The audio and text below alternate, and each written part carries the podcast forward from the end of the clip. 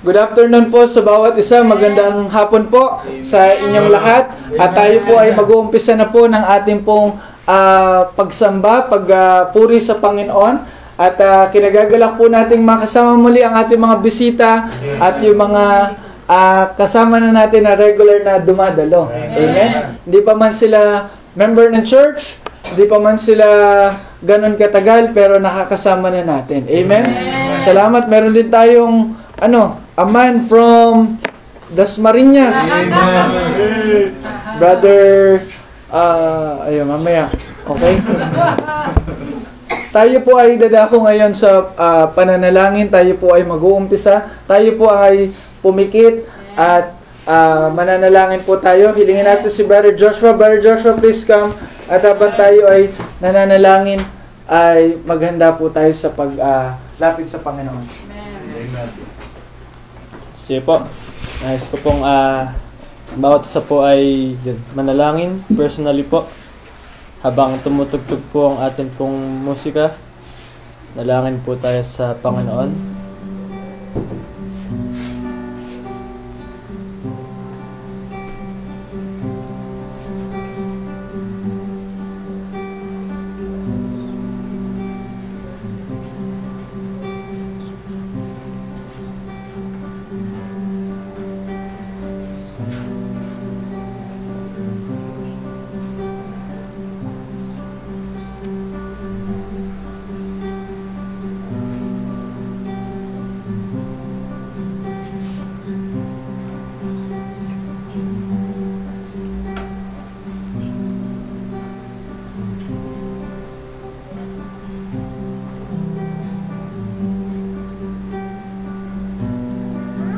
Pong lahat ay manalangin. Dakila po naming Panginoon na nasa langit. Purihin pong muli ang inyo pong dakilang pangalan o Diyos sa hapon pong ito. Kami po ay nagpapasalamat pong muli sa panibagong buhay, sa kalakasan, sa hininga po na meron kami ngayon pong araw. Salamat po o Diyos sa inyo pong provision sa amin. Hindi kayo Lord nagkukulang sa amin pong mga buhay. Dakila po o Diyos ang inyo pong katapatan. Ah, bagamat kami nagkakasala, kayo ay ah, nagkakaroon pa rin po ng habag Panginoon sa amin. At ah, sa hapon pong ito, papasalamat kami Lord na hindi niyo po pinahintulutan na bumuhos po ang ulan. At ah, dalangin namin Panginoon na pangunahan niyo po ang panahon. At ah, sa amin pong ah, Bible study po ngayon po dito sa Silang, pangunahan niyo po ang bawat isa sa amin.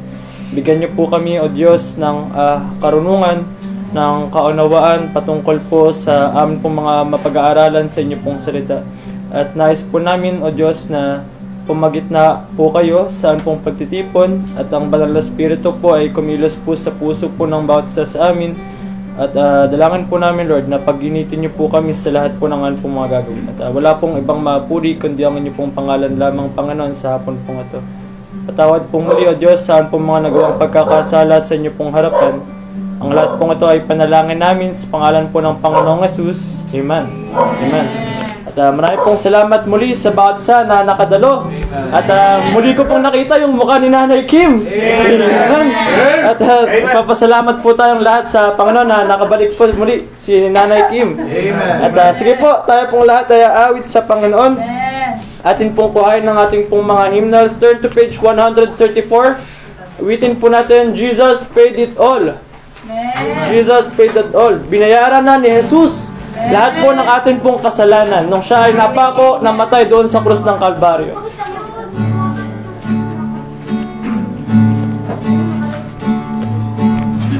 Nakita, ta- nakita na po ng lahat? Amen. Sige po. Okay po, awitin po natin. I hear the Savior say. On the first stanza now, ready? Sing. I hear the Savior say, Thy strength indeed is small. Child of weakness, watch and pray.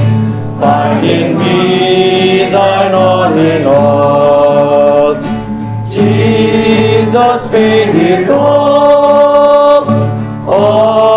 Otimaio. Sin had left a crimson stain, he washed it white as snow.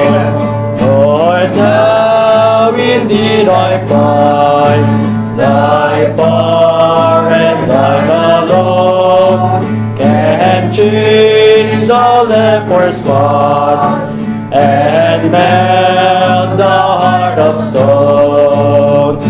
Jesus paid it all, all to Him I owe. Sin had left a crimson stain, He washed it white as snow. For nothing good have I, to. I'll wash my garments white in the blood of Calvary's Lamb. Jesus paid it all, all to Him I owe. Sin had left a crimson stain, He washed it white as and snow, and when before the throne I stand in incomplete. Jesus died my soul to save. My lips shall still repeat. Jesus paid it all, all to Him I owe. Sin had left a crimson stain, He washed it white as snow. Amen. Maraming pong salamat sa pag-awit ng isang ah, magandang awit. At ah, tayo pong lahat ay muli pong aawit. Awitin po natin kasunod ang There is a Fountain on page 142. Page 142.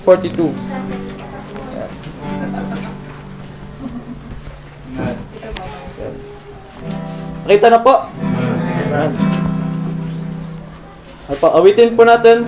There is a fountain filled with blood. On the first stanza now ready? See. There is a fountain filled with blood drawn from Emmanuel's veins, and sinners plunged beneath that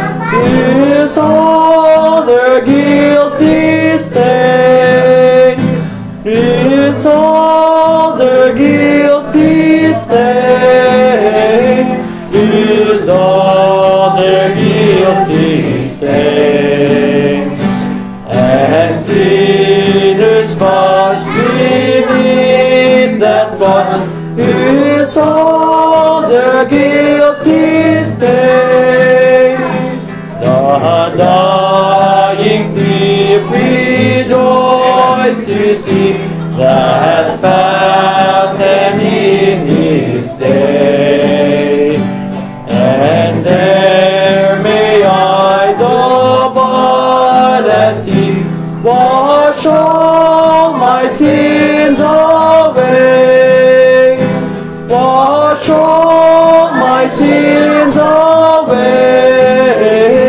Wash all my sins away.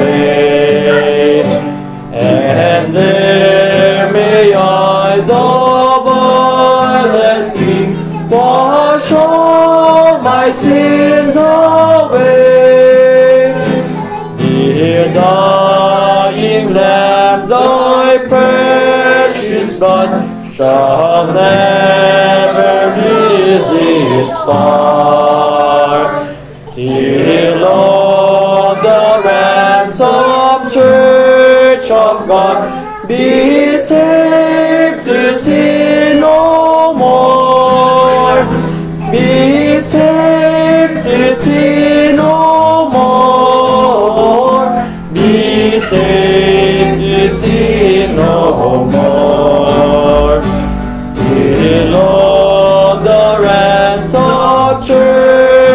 of God. Be saved to see no more. Let's This is my faith I saw the stream, thy flowing will supply. Redeeming love has been my theme, and joy be till I die, and shall be till I die, and shall be till I die. Redeeming love has been my theme, and shall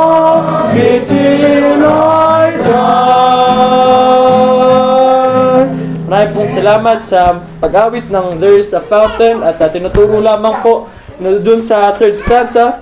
Sabi po ng third stanza, till all the ransom, di- hindi, hindi matatanggal yung kapangyarihan ng dugo hanggat hindi pa naliligtas lahat. Na yung ano, para yung lahat ay di magkasala dun sa langit. At um, napakaganda pong mensahe sa atin ng sangawitin at uh, tawagin na po natin yung magbibigay po. Natat- ay, wala po tayong natatayong bilang si po. Tawagin po natin si Brother Mark. Maraming salamat, Brother Joshua. Brother Joshua, um, thank you po sa uh, papaawit. Maraming salamat po muli sa bawat isa. Hindi po tayo uh, titigil hanggat uh, meron tayong pagkakataon mag-aral ng salita ng Diyos. Alam natin ang Bible ay sagot sa lahat ng ating mga suliranin sa buhay, lahat ng katanungan, problema, lahat ng bagay na dapat nating gagawin ay ang Bible ang kailangan nating pagbasihan. At uh, ngayon po idadako tayo sa ating uh, unang session para po sa uh, department po uh, doon sa tawag natin dito discipleship class. Punta na po kayo doon sa ano po? Yan, punta na po kayo doon. Ayan. Sama na kayo din. Ayan. Sama na si Sergeant. Ayan, si Saijen lang, hanggang kay Saijen lang. Dito lang si ano. Ayan. Yung dalawang kambal din. Hanggang dito lang si ano muna. Dito ka lang muna, Brad, ha? Hindi ko pa Oo. kaya i-handle ng Ah, okay. picture loose. So, tayo po ay ah, maghanda po para sa pangangaral ng salita ng Diyos. At um, ang ating pong ah, tagapagturo ngayon ay hindi po iba sa atin. Pero ah, sana po ay ah, pakinggan po natin siya. At ah, first time niyang magbabahagi sa atin. Pero hindi naman niya first time dito sa church. Ah, Bible student din po. At ah, kapatid ni Brother Jimton. Sabi nga nila kanina, oy, si ano? Ah, okay. So, tawagin natin si Brother Jerry Ronyo to preach the Word of God. Brad, please come.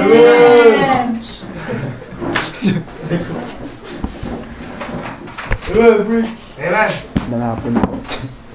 um, buksan po natin ang Bible po natin sa Matthew 13, 38, 40.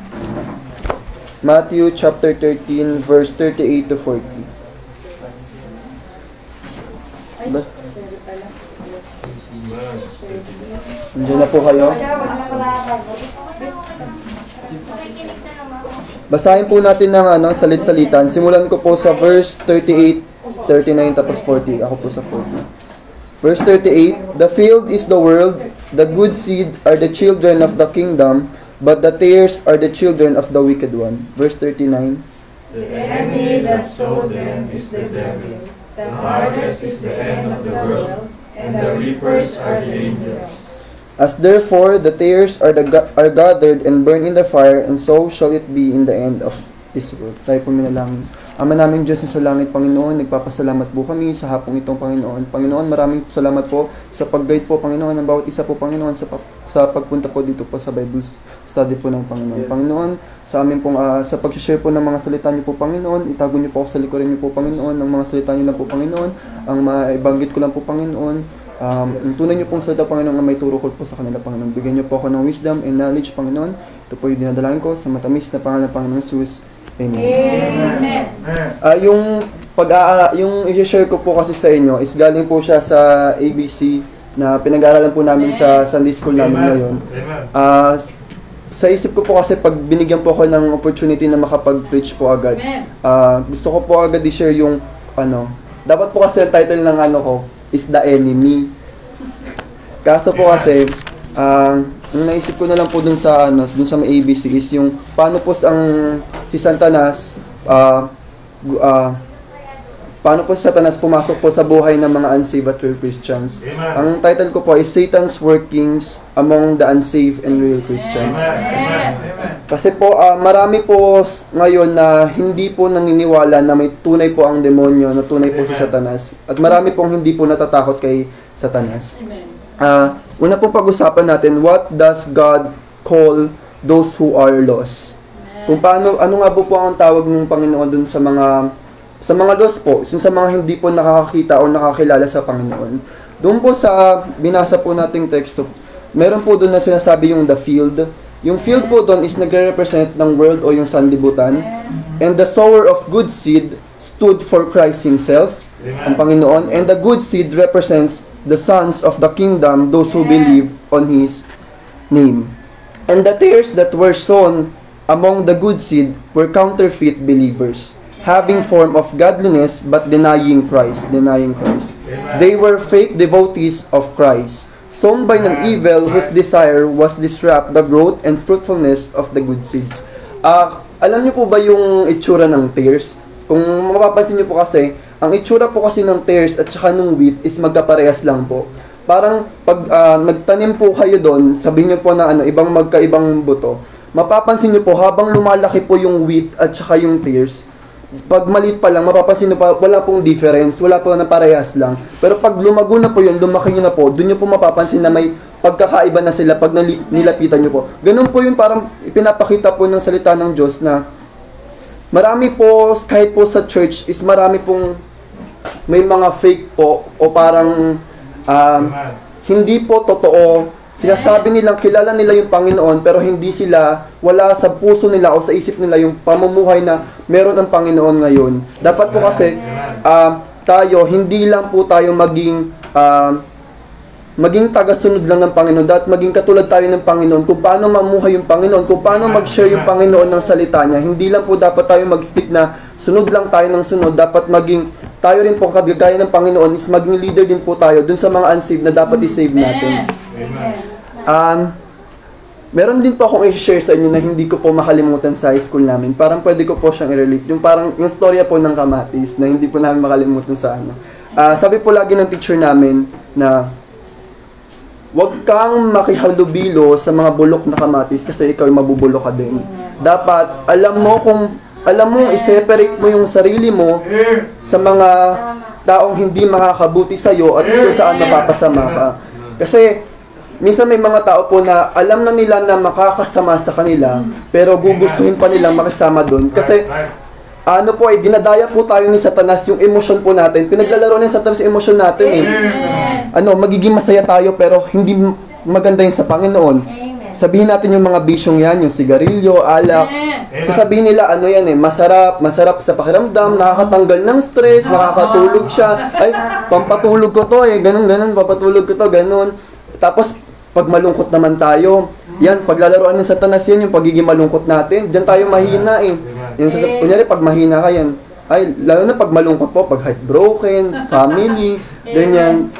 Naku, paglalaroan ng satanas dyan, mag-iisip ka ng ibang dahilan kung paano yung yung feelings na kalungkutan na yun, paano mo paano ka mapapasaya nun yung feelings na yun? Paano ka mapapasaya ng feelings na yun ng sobrang lungkot mo? Ang gagawin mo na lang is hihingi ka ng counsel sa unsaved. Minsan ganun mangyayari. Kung kailan malungkot ka kasi iniisip mo agad na kunyari Christian ka, malungkot ka, may problema ka. Isipin mo agad baka ma-judge ka agad ng kapwa mo Christian eh. Ay iisipin mo agad na na ano, ay parang isip ah, napakadumi kong tao, ganito, dahil sa ginawa kong pagkakamaling ito, matatakot ka agad, matatakot ka na humingi ng counsel sa save na tao na dapat doon ka talaga humihingi ng counsel.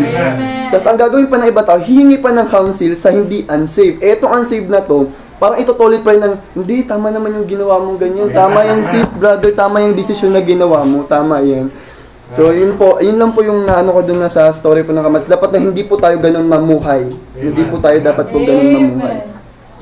And it is essential for us to know that Satan is powerful being. Ah, naalala ko po yung tinuro po sa akin ng kuya ko. Hindi ko po nasulat dito, hindi ko pa na ano. Na si Satan po is tinatawag din na Prince of Wind. And kung, kung di po ako na ano, kasi po, ang hangin po, alam mo, madadala ka niya na yung parang maano ka, parang minsan nga may mga biro na nahanginan ka ata. ah. Parang gano'n, may mga birong na, parang nahanginan ka ata, may mga birong gano'n eh. Kasi po, kahit din po sa, sa church, kasi sabihin natin sa church, parang may bubulong sa'yo minsan na ano eh, na kakapunta, kakapunta mo pa lang, parang, ay ano kayang gagawin ko pag uwi? Parang may mga ganun agad, ano kaya, tapos parang inaanto ka na, ganun po, may mga ganun po na parang, tingin mo ni, parang hiniheli ka na ni pastor, pang salita na parang hiniheli ka na, ganun, may mga ganun eh. Ganun po yung bulong, mga bulong ng mga demonyo, ganun po yung mga bulong ng demonyo. Ganun po yung bulong ng demonyo, ganun po kapangyarihan ng demonyo. Sa mga simpleng bagay na po ganun, naku, nasisira po tayo, nasisira po tayo. Ah, pag-usapan naman po natin yung ah, about po sa takot. Ah, marami pong natatakot sa demonyo, maraming takot sa karma, na hindi po tayo naniwala sa karma. Marami pong takot na pag gumawa sila ng mali, mas mabigat na mali yung ma- makukuha nila. Maraming takot sa batas ng mundong to, pero maraming hindi takot na wala silang relasyon sa Panginoon. Maraming takot na wala silang relasyon sa Panginoon, na dapat po hindi natin pinamumuhay, hindi po natin dapat pinamumuhay. Ah, buksan po natin yung mga Bible natin sa 2 Corinthians chapter 4 verse 4. 2 Corinthians chapter 4 vers- verse 4. Four, four. Apo. Amen. Sabi po dito, basahin ko po sa Tagalog, Nasa kanila na hindi sumasapalataya ay binulag ang kanilang kaisipan ng Diyos ng sanlibutan ito. Na baka ang liwanag ng malu- maluluhating ebanghelyo ni Kristo na siyang anyo ng Diyos ay dapat magliwanag sa kanila. They are perishing because they do not understand the truth. And they cannot understand it because they refuse to. Um, minsan po kasi ano eh, yung parang mm, parang nakakahiya, sobrang nakakahiya po sa Panginoon na parang may nagpakamatay sa tapos ikaw wala nakaupo ka lang sa sopa. Parang ano, parang ano po, parang ay parang grabe, parang sa isa pong senaryo na kunyari may babaril sa tapos yung Panginoon hinarangan ka pero yung Panginoon walang bulletproof. Parang grabe na parang may nag-save na sa'yo, tapos ikaw, wala ka malang gagawin. Kasi ang Panginoon po, hindi po naniniwala ang Panginoon sa give and take eh. Ang Panginoon, give lang give eh. Tayo po, take lang ng take. Pero wala po ta... Yung Panginoon nag, ah, nagbuwis ng buhay, pero nung nagbuwis siya ng buhay, wala namang kinuha ang Panginoon sa atin eh. Walang tinik yung Panginoon sa atin eh. Nag-give lang lang siya ng give sa atin. Parang, ang kapal po ng mukha natin, na, ang kapal po ng mukha natin, na, na may nagbuwas na may nagbuwis ng buhay para sa atin tapos wala lang tayong gagawin na natatanda tayo na walang ginagawa natatanda tayo na nakaupo lang natatanda tayo na ah, magsisikap lang tayo yumaman tatanda tayong yumaman Ah, tatanda tayo gusto natin ng malaking bahay tatanda tayo ng marangyang buhay pero hindi ta- dapat tatanda tayo na mayroon tayong malalim na relasyon sa Panginoon. Ayun po dapat. Ayun po dapat yung ah, pinamumuhay natin araw-araw. Oh. um, Amen. wala tuloy ako.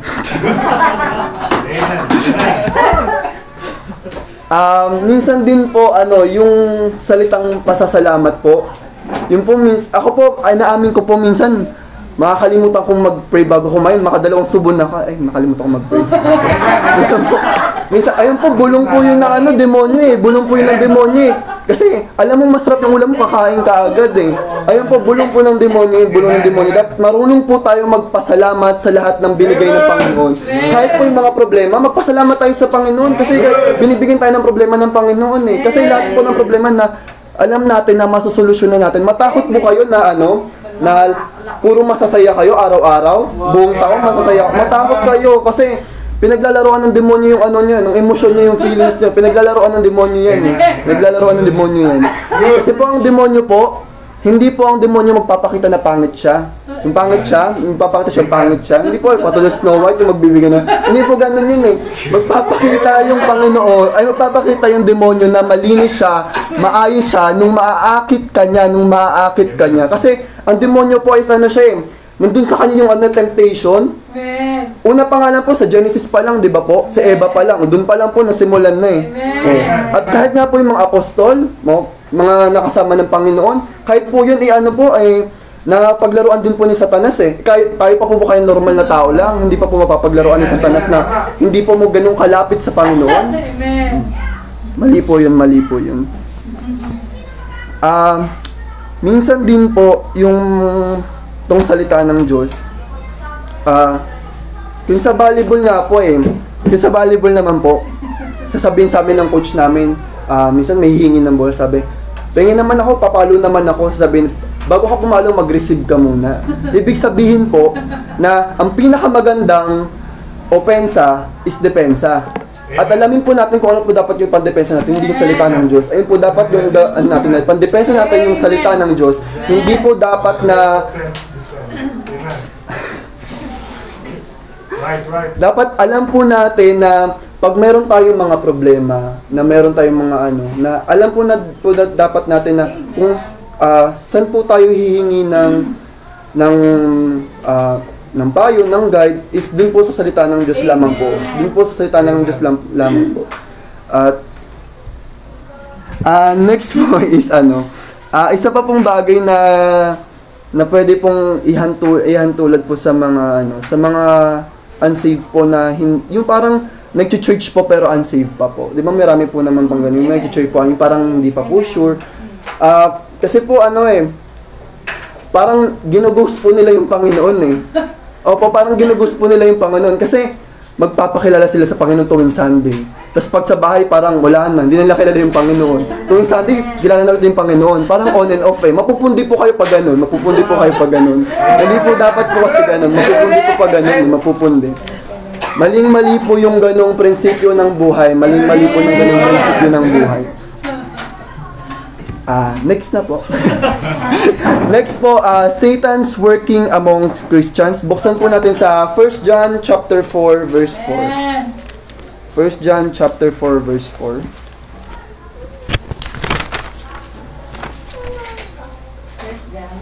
Chapter 4 verse 4. Basahin ko na lamang po. Kayo ay Diyos, maliit na mga anak, at napagtagumpayan ninyo sila dahil mas dakila siya na nasa inyo kaysa sa kanya na nasa sanlibutan. Who is the one that is in you is Jesus. Who is the one that is in the world is Satan. Amen. Who is the greatest is Jesus. Satan Amen. can still tempt me. Buksan po natin doon sa 1 Thessalonians 3.5. Amen. Ito na po yung kung paano po ang si Satanas po pumasok sa buhay ng mga real Christians. 1 Thessalonians 3.5. Amen. 1 Thessalonians 3.5, basahin ko na lang po. Sapagkat sa dahilang ito, nang hindi ko na kayang tiisin, ay nas- nagsugo ako upang malaman ang, ang inyong pananampalataya na baka sa pamamagitan ng ilang paraan, ang manunukso ay natukso kayo at ang aming pagpag, pagpapagal ay maging walang kabuluhan. Amen. Amen. Satan can still tempt me. Satan will try to hinder us in the service of the Lord. And Satan will attempt to get baptized to depart from the faith. Amen. Um, marami rin po na ano eh, yung parang paglalo po tayong lumalago sa Panginoon, lalo rin pong kumikilos yung demonyo sa buhay natin eh. That's right. Parang Amen. Inggit po kasi yung demonyo, eh. Inggit na po ang demonyo. Inggit na inggit ang demonyo sa Panginoon. Kasi gusto niya lang po sa kanya lahat ng atensyon. attention. Ah, inggit na inggit po ang demonyo. Parang, eto po, ang pinaka-problema po na bibigay sa atin ng demonyo para masira yung buhay natin as, as a Christian is money, family, work, and school. Yan po, yan po talaga yung mga ano eh, yung sisira po talaga sa buhay natin na ito pong mga bagay na ito, ito po yung mga bagay na ano eh, yung parang pinamumuhay ng sanlibutan na pinapahalagahan ng sanlibutan ng pera, ang pamilya na mer ah dun sa po sa family na sasabi ko, syempre po hindi naman po lahat ng miyembro ng family is saved. Marami po rin pong unsaved. So kahit na ano yung sabihin mo na nasa salita ng Diyos na hindi po talaga nila mauunawaan, wala po talaga. Wala po, wala po talagang mangyayari kung ganun. Kaya nga po 'di ba yung langis at tubig, hindi po talaga sila pwede magsama. Eh ganun po eh. Tapos yung sa work and school po, ang ting ano po dito is schedule po eh. Yung schedule ng Panginoon at schedule mo as nag-empleyado, as estudyante, dun po talaga ah, aatakihin ng demonyo yung schedule mo para magkaroon ka ng dahilan na hindi umaten sa gawain ng Panginoon. At, um, share ko lang po, ito na po yung last story. Hindi ko po alam yung oras na hindi po ako nakapagsabi. Ah, grabe lang po talaga yung nangyari kahapon. Kasi po, ah, parang ang- kasama ko po po sila Leia Lynn, tapos sila Ruby. Parang ang saya po kahapon. Tapos, ang dami po talaga sirang pamilya dahil sa tambak na hugasin talaga. um, Mayroon po kasing ano, parang misunderstanding po sa kwento po to ng mama ko at saka sa akin na sobrang nangyari po na hin- hindi ko rin po in-expect na gagawin ko yung ganung bagay na sobrang binaba ko po yung pride ko po talaga na parang ah, nagkalabasan po kasi yung mga sama ng loob. yung parang mga ah, tinanim na po ng sama ng loob, naglabasan na po, ganun. Madaling araw po, one na po ata. Ayun po, nagkaroon na po ng ano, sama ng loob. Tapos, haba pong nag-aaway po kami ni mama, parang nagpa-pray na, nagiyakan na po kami noon. Parang, nag, nag, parang nasa isip ko na po, ah, na hindi ko, parang, parang chat ko na kasi si Brother Mark na hindi ko kaya mag-preach bukas. parang ganun po nasa isip ko na agad kasi yung, yun nga po, emotion po eh. Yun di ba po, emotion. Paglaro po talaga ng demonyo yung emotion mo eh. Parang naglaro talaga ng emotion. Sabi ko eh, ah, Lord, ah, ayoko pong matapos yung problema na ito na hindi po masosolusyonan. Na hindi po masosolusyonan. Parang nagdadaktak si mama sa ako nakagano ako sa sopa. Tapos naiyak lang ako ng ganun. Sabi ko, ah, hindi ko po naisip na gagawin ko pong yakapin yung nanay ko. Na, Amen. Amen. kasi first time po yun na, ay, First time po kasi yun na nag-away po kami ng magulang ko na na kasi po mag-away kami tatagal na isang linggo, dalawang linggo. Parang ilang ah, ilang minuto lang dahil lang sa simpleng pagbaba ng pride sa simpleng yakap lang, sa simpleng pag-unawa mo, masusolusyonan agad yung problema. Kasi hindi ko po kaya talagang gawin na yakapin yung yung yung magulang ko na nag-aaway kami, Amen. sabi ko, Lord,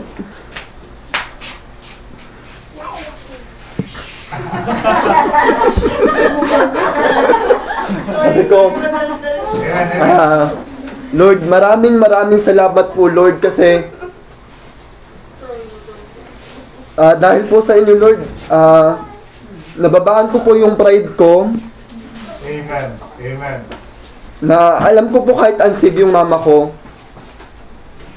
ah, kahit alam ko unsave yung mama ko, na syempre po kahit ano pong sasabihin, sasabihin, sinasabi nga po ng lagi ng mama ko, gusto mo kasi ikaw lagi tama. Sabi ng nanay ko, gusto mo ikaw ang laging tama. Sabi ko, ah, Lord, alam ko rin po may pagkakamali. Minsan po may pagkakamali po talaga tayo. Kahit mga Kristiyano po tayo. Minsan po, ano yun, ah, minsan nararamdaman ko sa sarili ko na mas may alam na ako sa magulang ko. Kasi nga dahil nakakarinig ako ng salita ng Diyos eh. Feeling ko, nakikita ko yung sarili ko na hindi na ako pwedeng magkamali. Ganun. Pero hindi po eh. Parang hindi po. Papalakin po ng yung utak natin, papalakin yung ulo natin ng ano, ng demonyo eh. Na alam mo na, na nawawalan po ng respeto, ganun po. Nawawalan po ng respeto na dapat po, hindi po tayo ganun. Hindi po tayo ganun. Dapat po, tumingin tayo sa salamin, tignan natin yung sarili natin na siguraduhin mo kung kung tama na ba yung sinasabi mo, kung yung sinasabi mo ba is nasa salita pa rin ng Diyos, kung yung sinasabi mo ba is kung yung sinasabi mo ba is hindi na parang hindi po makakasakit kasi po nasisiraan po yung ano yung imahe po ng ano yung real Christians ayun po nasisira po yung imahe ng real Christians eh. Kasi minsan nga po kahit sa sa ah, simpleng pagkakamali mo wala na madumi ka na agad sa ibang tao eh. Kahit Kristiyano ka na po. Kasi sumbat po nila lahat ng bagay na akala ko mabuti ka. Akala ko malinis ka. Eh ba't nagagawa mo yung mga ganitong bagay? Pero kahit, kahit naman ng mga unsaved, sila po mas maraming ginagawa lang kamalian eh. Ang dating, ikaw pa yung pinakamali eh. Ikaw pa yung pinakamali. Ayun po yung gawain ng demonyo eh. Ayun po yung gawain po ng demonyo sa buhay natin. Na dapat po, ah, wag po natin patagalin na Huwag po natin patagalin na yung parang yung assurance ba na save ka na ba o hindi. Huwag mong patagalin kasi kung pinatagal mo pa, nako kawawa po kayo, kawawa po kayo. Kawawa po kayo. Amen. Amen. Kaya nga po yung sabi ko nga po, ang pinakamaganda pong opensa is depensa. Amen. Yun lang po. Ah, manalangin po tayo. Ah, Panginoon, nagpapasalamat po kami sa ah, hapong pang ito, Panginoon. Panginoon, maraming salamat po sa mga warnings niyo po, Panginoon. Panginoon, magpapasalamat po kami sa inyo pong mga salita, Panginoon, sa mga turo sa aral niyo po, Panginoon.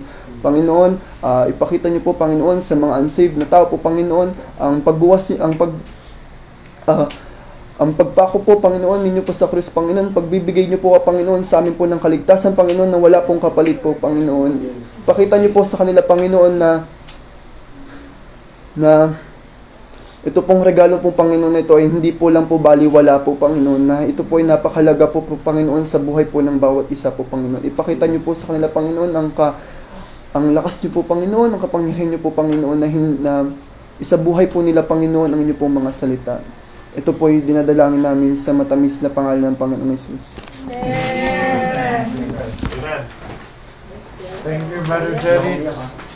Thank you, Brother Jerry, for um, the message. Amen. Uh, Satan's work uh, sa buhay ng mga unsaved, Amen. sa buhay din natin mga saved people. Amen. At uh, Amen. let us not forget that uh, we are always um, at war with evil. Amen. At uh, Amen. Brother Jerry, yun ang sasabihin ko sana pagkatapos eh, yung pala, naranasan mo na eh. Pagka ikaw po ay magbabahagi na ng Word of God, ah, kung dati si Satan nung ah, ikaw ay kakaligtas pa lang, pag umatake siya sa'yo, pana, baril. Ngayon, Brad, pag nag-share ka na ng Word of God, you are uh, being an influencer, a good influencer sa mga Kristiyano. Baka nakahanda na yung mga tangke, Amen. jet Amen. fighters na Satan. Right. Uh, nagle-level up ang kaaway as we level up. Pero Amen. sabi ni Brother Jerry, maraming hindi natatakot kay Satan. Pero may mga dapat tayo maging aware sa mga ginagawa ni Satan. Pero Amen. Ang kapanatagan natin ay sa Diyos. Amen? So, dami mga magagandang binitawang linya at salita ni Brother Jerry that is worth uh, repeating. But uh, for time's sake, uh, tayo po ay makakapakinig ngayon ng awit. Amen? Sa dalawa sa pinakamagaganda nating kapatiran dito po sa lugar. Parang, hindi po ako nagjo-joke. Amen. Amen? So, lahat po kayo ay magaganda at gwapo. Kung sabihan kayo ni Brother Jerry na hindi kayo maganda o gwapo, si Satan yung... Ano ba si Satan lang nagsasabi sa atin ng mga bagay na yun. Pero ang Panginoon, sabi ng Bible, lahat ng bagay niya na ginawa niya ay maganda. Amen? So, tawagin na po natin ang dalawa sa, totoo po, sa pinaka nagagandang mga kapatiran natin. Amen. sila. Sir Amen. Emeline, Sir Leolyn, Amen. Amen. Amen.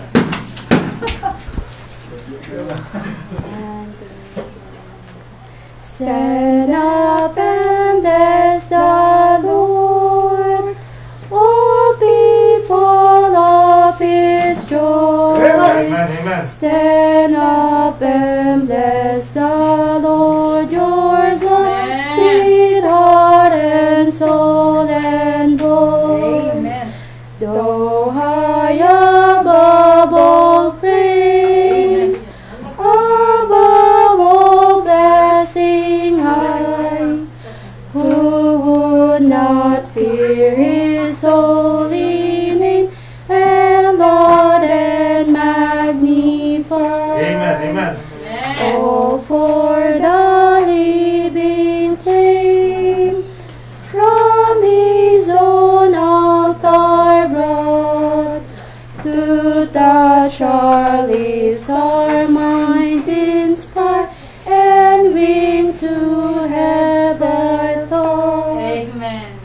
God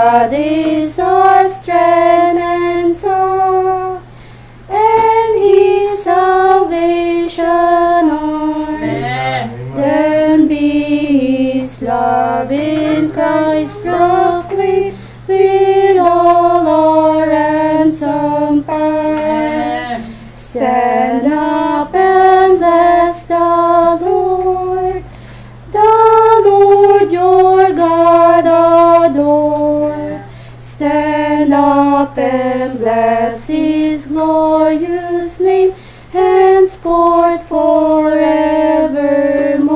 Amen. Amen. Akala ko magaganda lang sila. Maus- maayos na rin pala kumanta. Opo. Sister Leilin, hindi ko naman kumakanta dati ah. Ngayon parang sabi ko kay Brother Joshua, Brad, ano ang kinakanta nila? Uh, stand up and bless the Lord. Amen. At uh, maraming salamat sa awit po na yan. Ang, uh, ang uh, bigyan nating kaluwalhatian sa bawat pagpapala na nakikita natin sa mga tao ay yung nagbibigay sa atin ng pagpapala. Amen? Let us bless the Creator more than the creation, uh, more than the creation, more than the creature. At uh, lagi nating isipin that uh, every time we gather that this is the la- this is the day that the Lord hath made and we rejoice Amen. and are glad in it. Amen. Amen. Bago tayo mag-umpisa, nagkakasiyahan na tayo, nagkakatuwaan at uh, Ayan. Pa- parang may nag-aaway.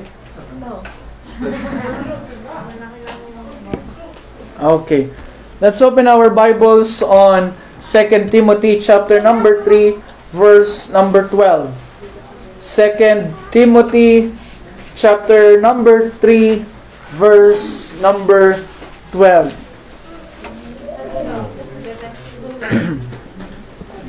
Second Timothy chapter number 3 verse number 12. Yung mga song leader po natin, kapag kayo po ay magpaawit, ulitin nyo po ng ilang beses. Siguro minimum na ma-mention nyo ay 3 times. Hindi 3 times ninyong ulitin. 3 times ninyong mabanggit. Minimum yon minimum. Ganon din po sa mga ano natin, sa mga ah, nangangaral ng Word of God.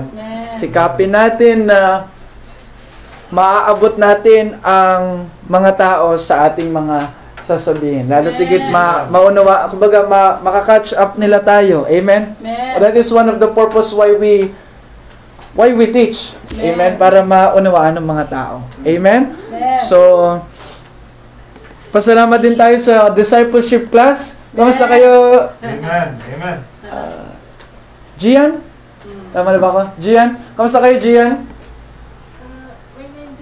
May naintindihan. Amen. Si Wow, amen. Lawrence, kamusta kayo doon, Lawrence? Amen. Okay naman? Amen. Pag-pray lang natin kapag uh, medyo mainit, ay uh, pag-pray natin, meron pang i-bless. Bless pa tayo ng Panginoon ng mga electric fans.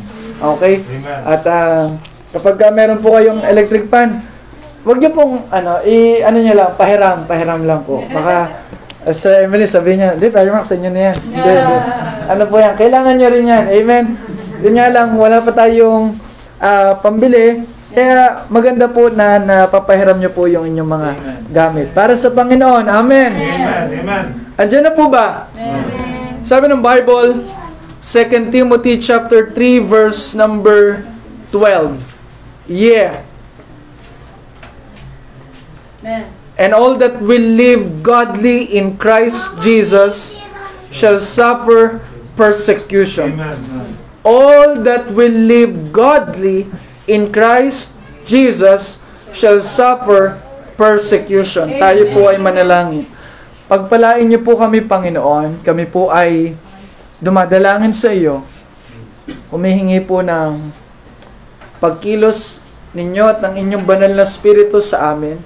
We know that the Holy Spirit is in us, working through us, Panalangin namin, Panginoon, na paunawan niyo po at bigyan kami ng ah, hamon na mas maging matatag, mas pagtibayin ang aming mga sarili sa gitna ng aming mga dinaranas. Dalangin po namin, O Diyos, na mapuri po namin kayo at mapasalamatan sa unang mensahe namin napakinggan. Lord, Pagpalain niyo po ang buhay ng bawat isa narito na maging kagamit-gamit sa iyo. At tulungan mo kami maging handa sa bawat aming kakaharapin. Ito po ay aming dalangin sa pangalan ng Panginoong Heso Kristo. Amen. Amen. Nung nagpakawala ng ilang daang missiles yung uh, Palestinian people doon mula sa Gaza Strip, mula sa Gaza, may technology ang Israel para saluhin yung mga 90 some percent ng mga missiles. And we know na we know na ang nag-umpisa ay hindi ang Israel.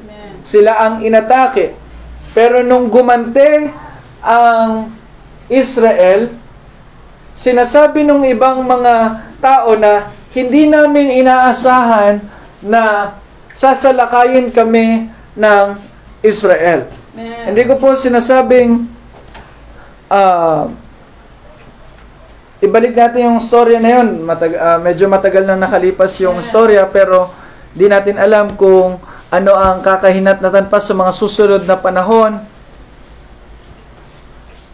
Ganun po ang mangyayari kapag ka umatake ka sa isang lugar, umatake ka sa isang bansa na hindi ka naman inaano, walang ginagawa sa iyo pero gagawan mo ng hindi maganda. Amen.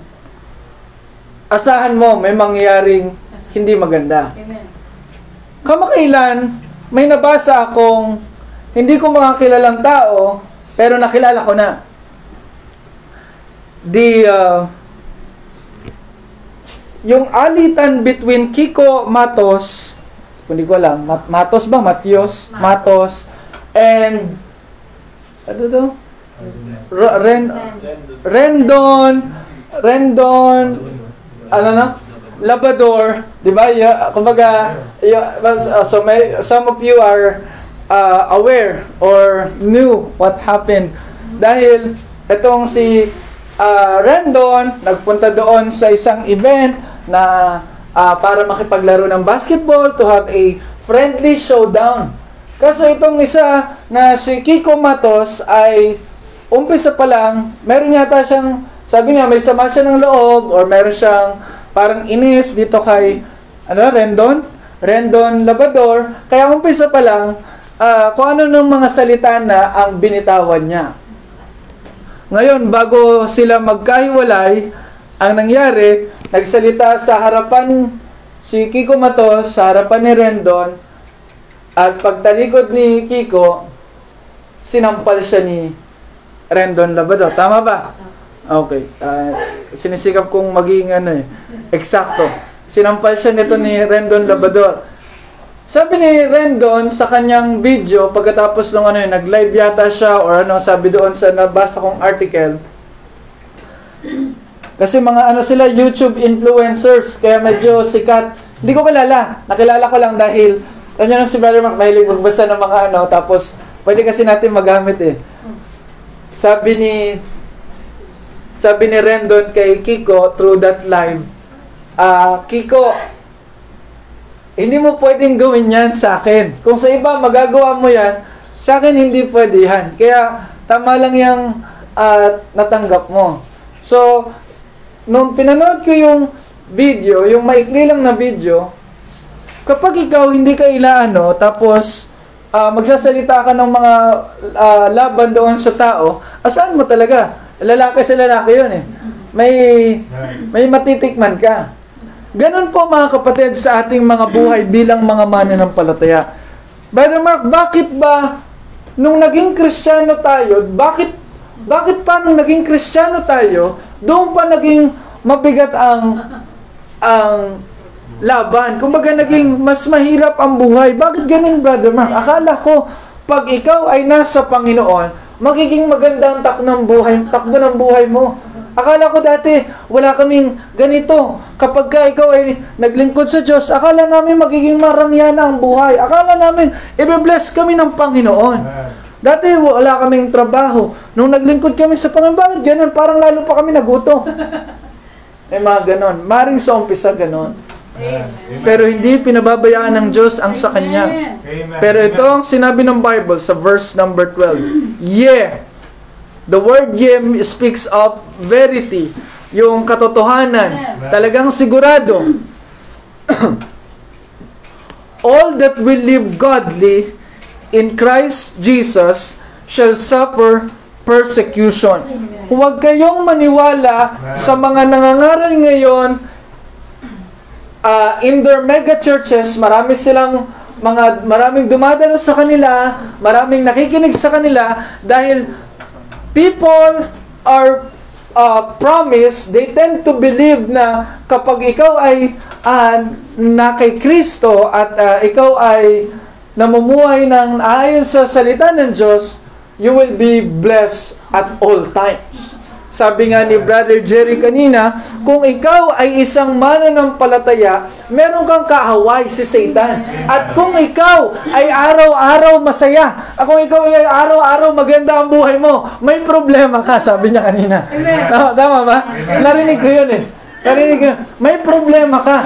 Kapag wala ka sa Diyos, tapos masaya ka pa rin, ang laki ng problema mo. Amen. Oh, kasi ang sabi ng Bible, totoong totoo na ang isang mananampalataya na mamumuhay ng makadiyos ay haharap sa mga pag-uusig. Amen. May mga pag-uusig na pagdadaanan.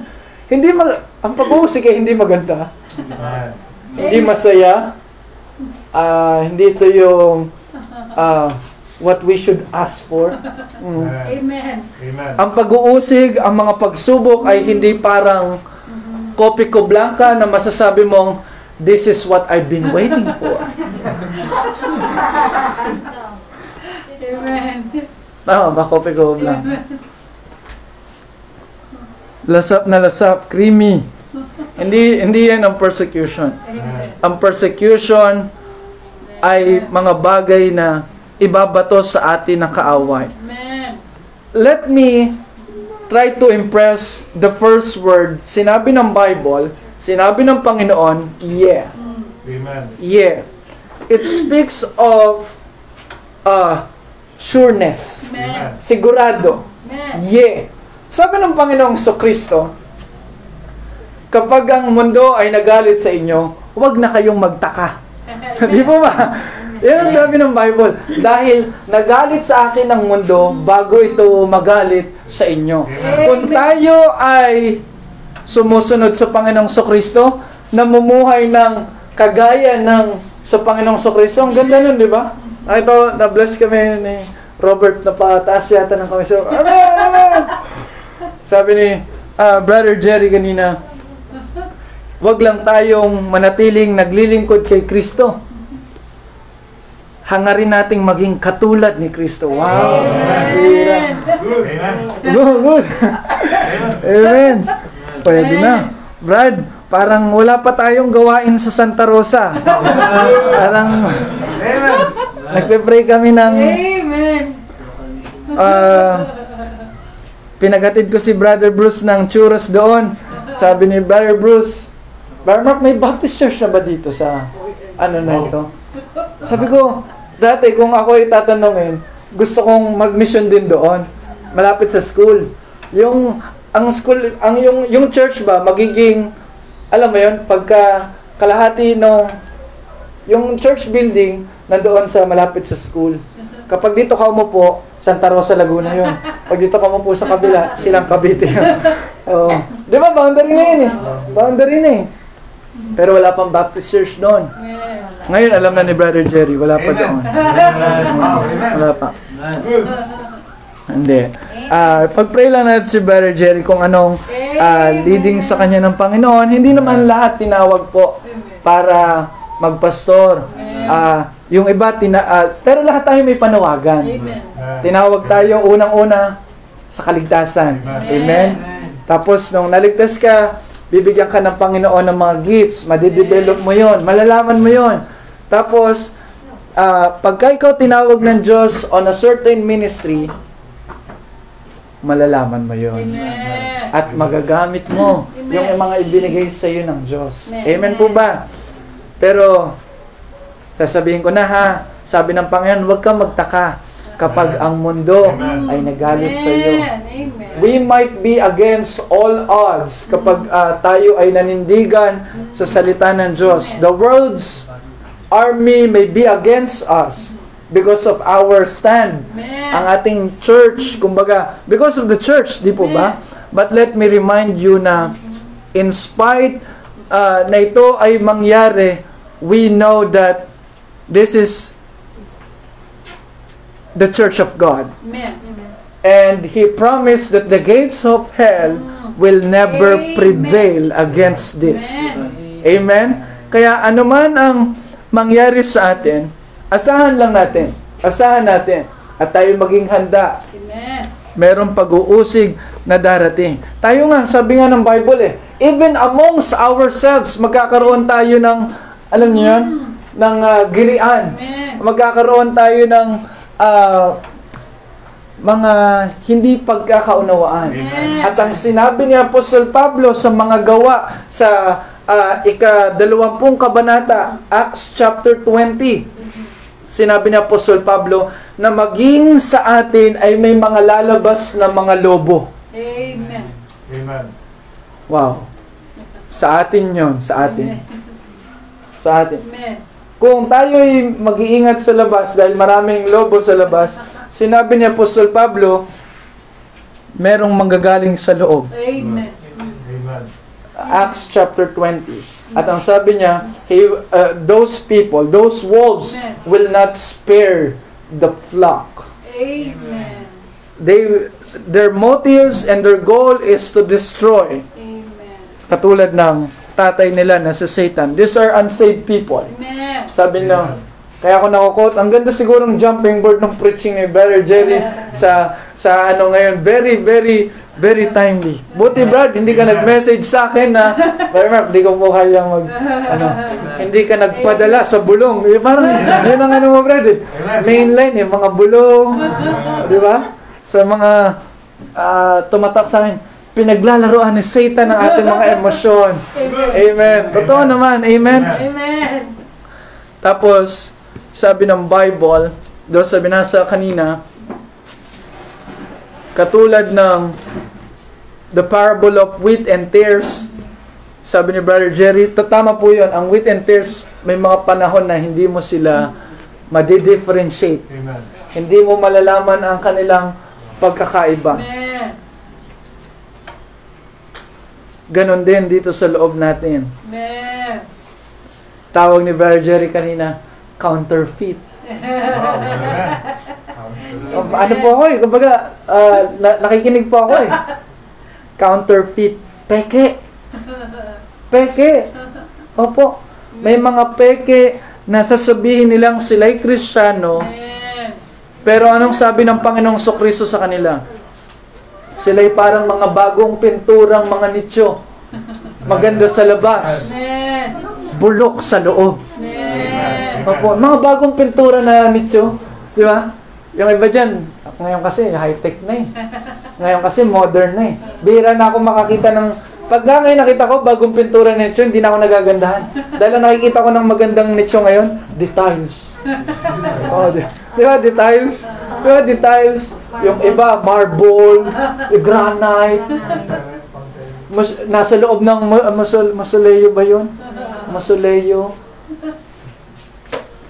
Yan ang mga yan ang mga hindi ligtas sa loob ng ating mga simbahan. Amen. Kagaganda.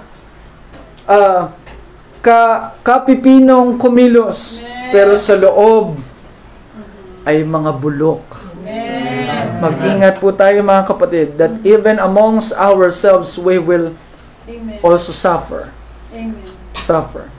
But let me remind you na ang magsasuffer lang ng persecution and are those who will live godly. Amen. Amen. Because sabi ng verse number 13, 2 Timothy chapter number 3 verse 13, because evil men and seducers shall wax worse and worse. Amen. deceiving and being deceived. Wow. Amen. Ang hirap nun, no? Dinadaya mo yung ibang tao, tapos ikaw din nadadaya at the same time. Amen. Biruin mo yun, ah, parang ang hirap na no, sa negosyo, dinadaya mo ibang mga tao para kumita ka ng malaki, pero ikaw, nadadaya din, wala kang kinikita. Hindi mo naman alam, no? Amen po ba? Amen. Kaya mag-ingat tayo mga kapatid. Ito ang sabi ng Bible. Amen. Lahat ng makajos, katulad ni Apostol Pablo, o one of the greatest men who ever lived in the Christian uh, uh, uh, realm. Amen. Sabi ng verse number 10, sinabi niya kay Timothy, Timothy, thou has thou has fully known my doctrine. Alam mo yung pinangahawakan kong doktrina. Alam mo yung tinuturo ko, Timothy. Not just the doctrine, the manner of life. Alam mo rin yung aking buhay, Timothy. Praise the Lord. Alam niyo mga kapatid, munti ka na akong mapayak ni Brother Jerry kanina. Hindi dahil iiyak siya, kundi dahil yung, yung kwento niya, nare-relate ko talaga. Oo. Agree din naman ako na kay Rami ng winasak na tahanan ng panghuhugas na yun ng plato na yan. Oo.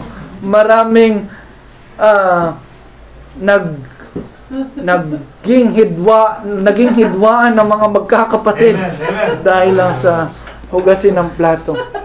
Amen, Brother Robert. Amen. Opo, ay, ewan ko lang. To be, honest, ganun din sa amin. Oo. Sabi na lang ng tatay namin, kung ayaw niyong maghugas ng plato, una, huwag kayong kumain.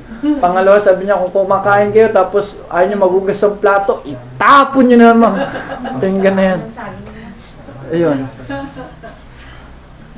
Pero hindi lang yun, sabi ng Bible, His manner of life. Amen. Brother Jerry, uh, I, I, I like that yung sinabi mong ah ibinaba mo yung iyong pride. Amen. Oh, kasi una, na-realize mo may pride ka. Amen. Oo. Ah, bakit? Marami mga tao hindi na-realize yun eh. Amen. Oo. Pangalawa, ikaw yung nag-adjust. Wow. Wow. Amen. Amen. Brad, hindi imposibleng maligtas ang ating mga magulang with that kind of Amen. attitude, Amen. with that kind of change in our manner. Amen. Amen.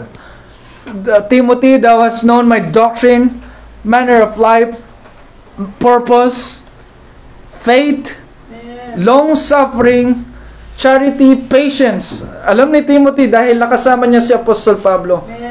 May mga bagay na si Apostol Pablo, pwede niyang tanggapin ang mga bagay-bagay, pero hindi niya tinatanggap for the gospel's sake. Dahil ayaw niyang mabahiran ang ebanghelyo ng anumang mga bagay. Ayaw niyang ang kanyang kalwalhatian ay maging kahihiyan. Amen. Kaya he suffer everything for the gospel. Amen. Sabi ng verse number 11, persecutions. See? Kasi kapag ikaw ay makajos, may manguusig talaga sa iyo. Amen. Kasi tatayo ka eh. Maninindigan ka sa kung anong tama. May lalaban sa iyo, yung mga nasa mali. Amen. Yung wala sa katotohanan. Amen. Sasabihin nila sa inyo, bakit pa church-church pa kayo? Amen. Oh, Amen. pasimba-simba ka pa. Huwag ka na dyan. Dito tayo. Mas masaya yung TikTok. Amen. Hmm, masaya na, sikat ka pa. Yung Bible study, boring yan, di ba? Be as in boring. Hmm. Hindi po. Amen. Amen. Afflictions. Amen. Sabi ni Apostle Pablo, dumating yan sa kanya. But he endured, sabi ng Bible. Amen. But out of them all, the Lord delivered me. See? His Amen. confidence is in the Lord. Amen. Not on himself, Amen. Not on his comrades, not on his friends, kundi nasa Panginoon. Amen. Brother Jerry, let me tell you, kung mag-chat ka kay Brother Mark, hindi ka naman masalba ni Brother Mark. Sabi ko, Brad, ano na, nakaschedule ka na. Oo, ikaw pa rin. Kung, kung sasabihin ni Brother Jerry, Brother Mark, hindi po ako makapag-preach bukas. Brad, sorry. Pagod kami, galing kaming Lucena. Oo. Si Brother Robert medyo nagre-recharge. Kaya ni Brother Robert mag-preach ngayon. Oo. Amen. Pero ang sabi ng Bible mga kapatid, on verse number 14, napakalaga po niyan, yung second word. Sabi ng verse 14, Amen. But continue thou, Amen. but continue thou in the things which thou hast learned and hast been assured of, knowing of whom thou hast learned them. Magpatuloy tayo sa mga bagay na natutunan natin. Mga kapatid, lalo na kapag ka alam mong tama dahil na napatunayan mong tama, you are you have been persuaded that it is the truth. Hindi dahil sinabi lang, inisip mo naman. Amen? Amen. Mga kapatid, let me challenge you na pag kayo nakikinig ng Word of God, let us think. Amen. Amen. Mag-isip tayo habang tayo nakikinig. Amen po ba? Dahil ang mga hindi nakikinig, ay aantukin. Oh, napansin ko. Pag hindi na ako, ganyan, nakikinig na lang ako. Hindi na ako nag-iisip. Ganyan ako eh, pag, magpa, pag hindi ako makatulog, makikinig ako ng preaching. Masusundan ko pa sa umpisa. Pero pag hindi na ako nakakasunod, wala, nahihelo na ako. Ganon ka makapangyarihan ng preaching sa akin. Nakakatulog ako sa mga oras na ako'y may insomnia. Opo. Nagtaka ako dati, bakit kaya nung medyo bago-bago pa ako, may mga tao na nakakatulog sa preaching ko. Sigaw naman ako ng sigaw. One time, pinakinggan ko yung preaching ko, nakatulog din ako. Sabi ko, ano bang problema? Mga kapatid, kung, ma- kung lahat lang na nagsabing nanampalataya sila sa Panginoong Sokristo, kung lahat lang na nakausap natin, na nagsabing sila'y may totoong pananampalataya, ay nagpatuloy. Maniwala kayo, kahit tatlong unit dito sa Buklod Bahayan, hindi tayo kasya. Amen. Hindi tayo kasya. Amen. Kahit tatlong unit pagbutasin natin dito, tapos lahat, ano, from corner to corner, may upuan, hindi, hindi kasya. Amen. Hindi mahulugang karayo mga bata pa lang. Sabi, kung sila'y nagpatuloy, Amen. pero mga kapatid, totoo ang Bible, may mga taong hindi kayang magpatuloy. Hindi mga kayanan. At merong mga taong hindi talaga magpapatuloy dahil hindi sila sa Diyos. Amen. Amen. Pero praise the Lord, Amen. thanks be unto God dahil may nagpapatuloy sa atin. May nagpapatuloy. Amen. Amen. Let us live godly. Let us be, let us expect persecutions, Amen. Amen. Amen. but let us continue.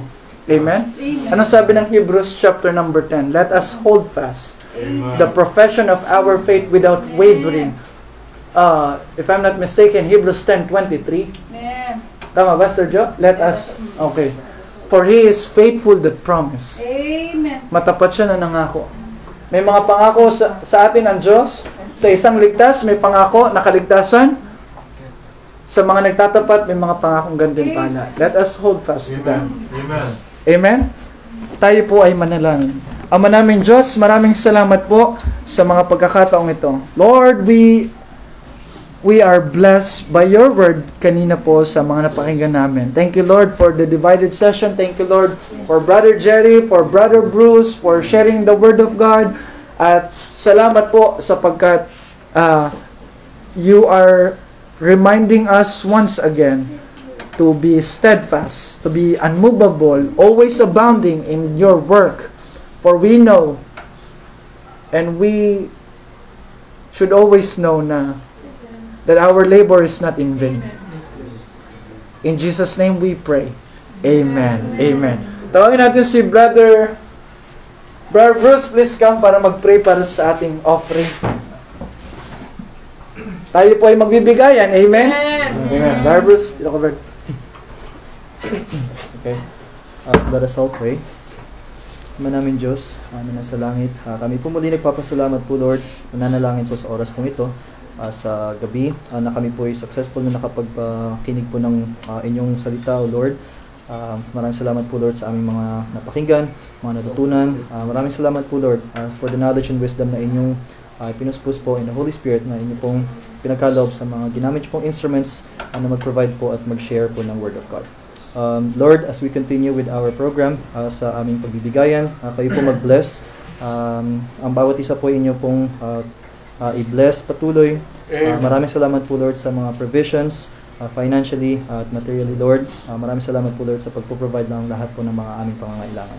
Uh, continue to bless ang bawat isa na magbibigay at ang funds po na aming maililikom, uh, nawa ito po um, i-bless nyo rin magamit po Yes. uh, sa pagpapalagana po ng aming mga um, prayers po dito sa Yes, Mission Lord. House sa Amen. uh, Buklod, Lord, uh, specifically with our uh, roof na uh, we pray, Lord, uh, na kayong kumilos, gumawa po ng paraan uh, na may ayos po namin ito. Uh, lalo lalo't ngayon po ay uh, tag-ulan at uh, ito po ay magiging malaking ginhawa po sa amin, Lord, uh, sa aming gawa, uh, dito sa gawain po, Lord, sa Buklod. Uh, maraming salamat po, Lord, uh, muli sa uh, pagkakataong pong ito and uh, patawad po sa mga pagkakasala at uh, kayo pong luminis po sa amin and um, and uh, all of these in Jesus name we pray Amen. Amen. Give your offerings. Give your offerings. Every Friday service, give your offerings. Give your offerings. Give your offerings. Every Friday service, give your offerings. Amen. Amen. Let us close in. Ah, okay. Meron ba ba? Brother uh, Joshua? Ano, no, wag na tayong kumanda. Brother Robert, please come. Let us close in prayer.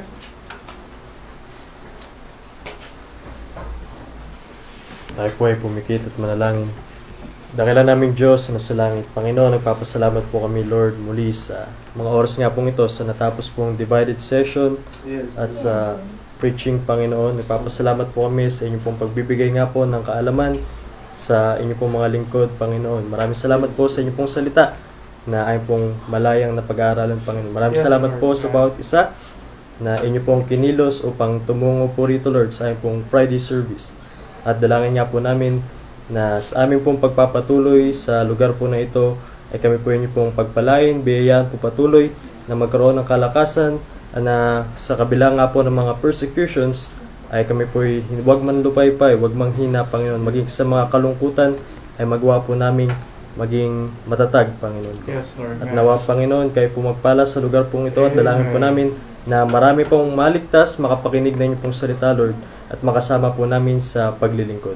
At maging sa pong pansamantalang pag-iwai-walay, ay kami po inyo pong ingatan ng bawat isa na makauwi po sa kanya-kanyang tanghanan, Lord, at maging muli, Panginoon, ay idalhin niyo po muli kami dito sa susunod, Panginoon, na magkakaroon po kami ng service. Kayo po lamang kumilos, Lord, at sa inyo po namin pinagkakatiwala lahat ng bagay. Patawarin niyo po kami sa mga pagkakasala at pagkakamali, at ang lapit na dalangin po namin sa inyo, sa pangalan ng Panginoong Jesus.